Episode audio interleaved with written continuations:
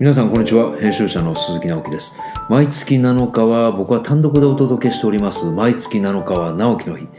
2020年令和2年の2月今年2回目の放送となります。皆さんお元気でしょうか、年が明けて今年どんな1年にしようかなとか、えー、こんなテーマを掲げようみたいなことをね、えー、決めて早速1月過ごした方も少なくないと思うんですけど僕自身は作るひらがなで作るっていうのをテーマに、えー、今年1年間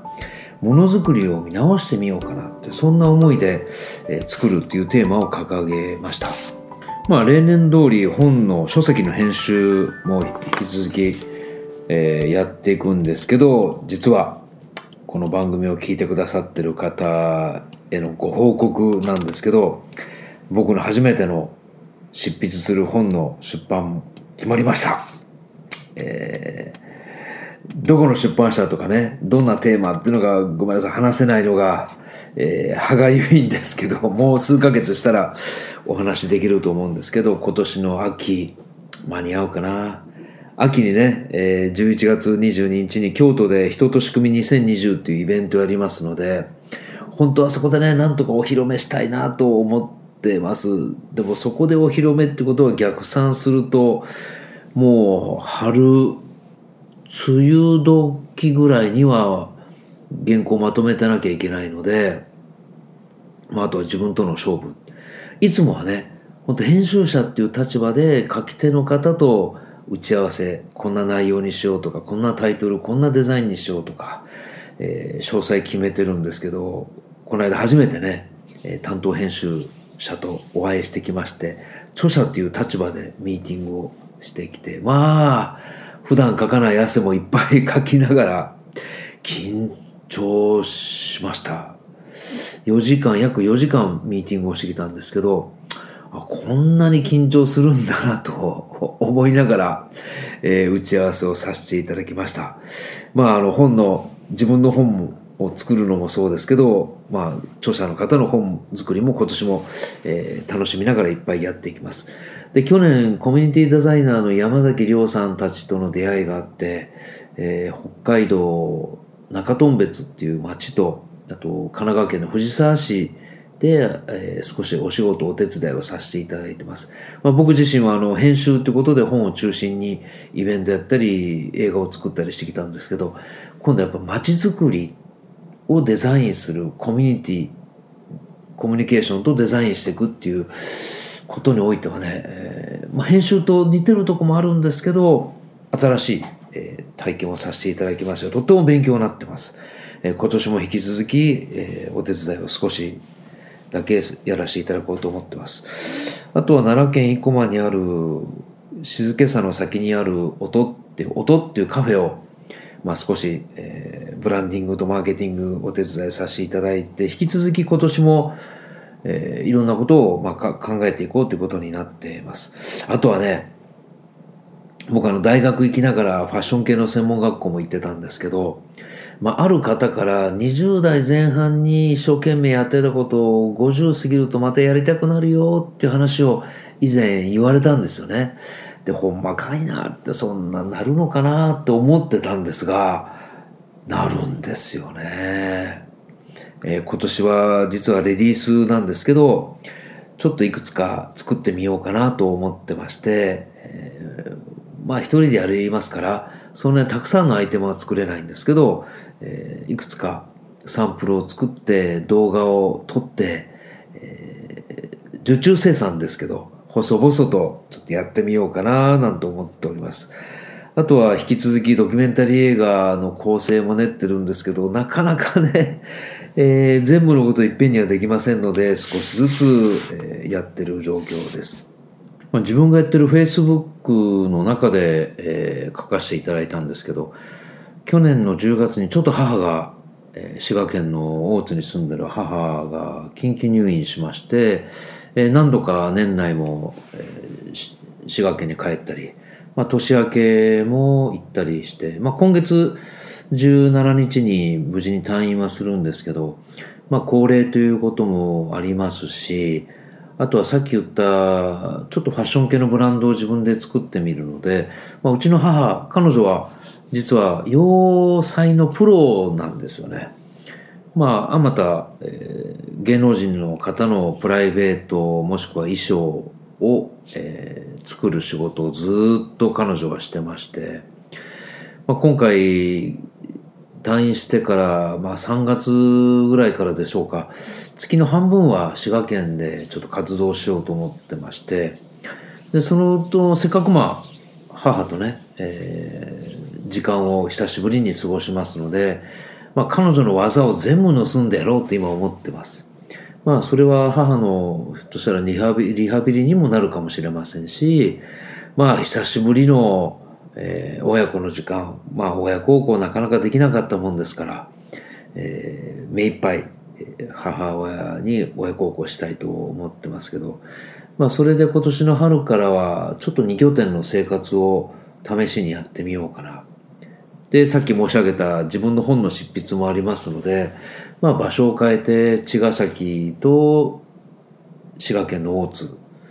えー、移動しながら書いてみるのもいいかななんて、そんなことを考えてます。昨年の12月に開催した生き方見本市2019にも登壇してもらったんですけど、自然栽培パーティーっていう、まあ自然栽培をね、全国にこう広めていこうっていうのをやってらっしゃる佐伯康人さん。ほぼ僕と同世代なんですけど、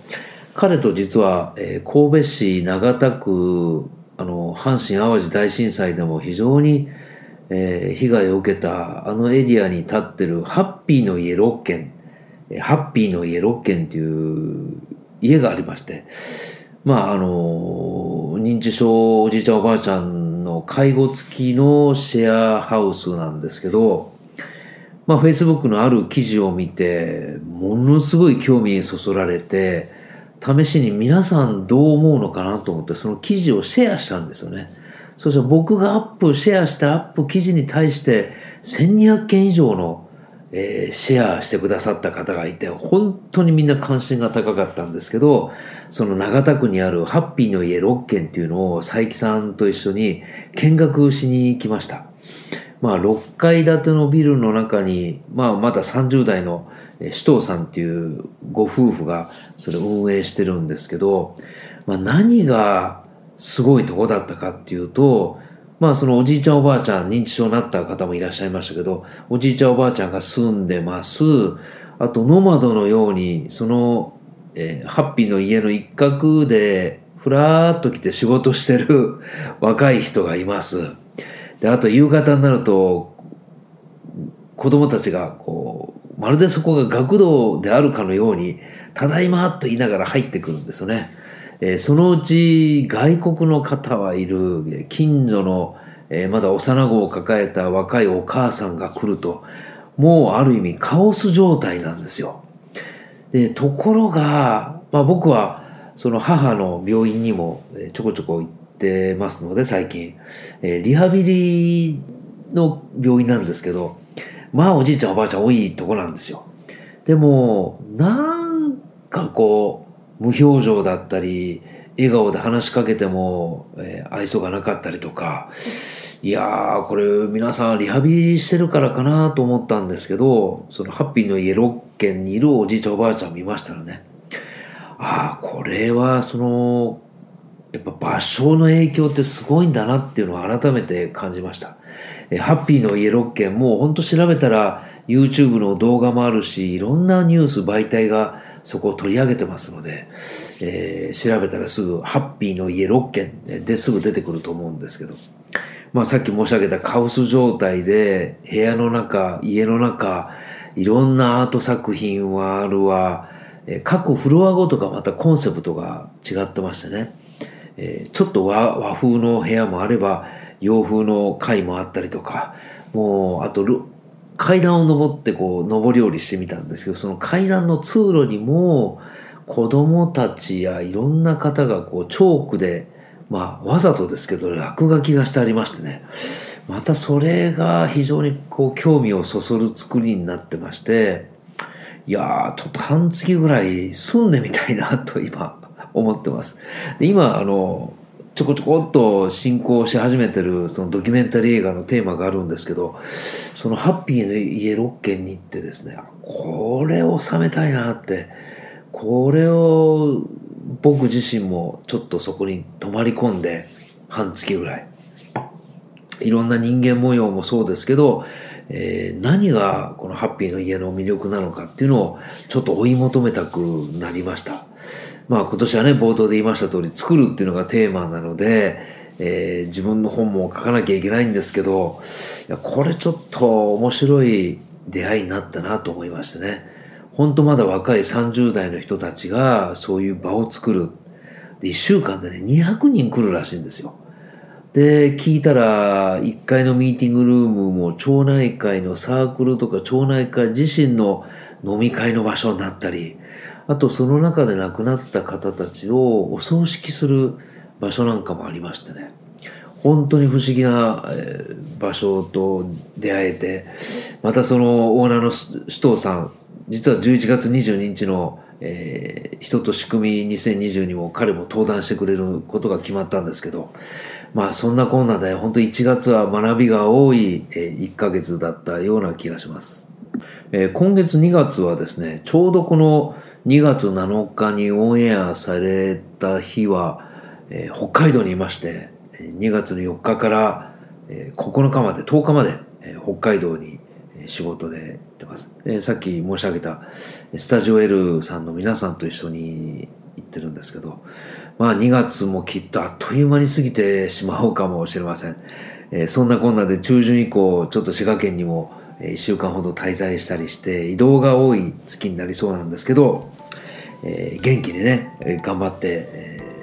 ー、まあ、頑張る必要ないか。元気に楽しんで2月も過ごしたいと思っております。毎月7日は直樹の日。今日はこの辺り、まあ、近況報告も含めてですねお話をさせていただきました。それでは良い一日を。またお会いしましょう。編集者の鈴木直樹でした。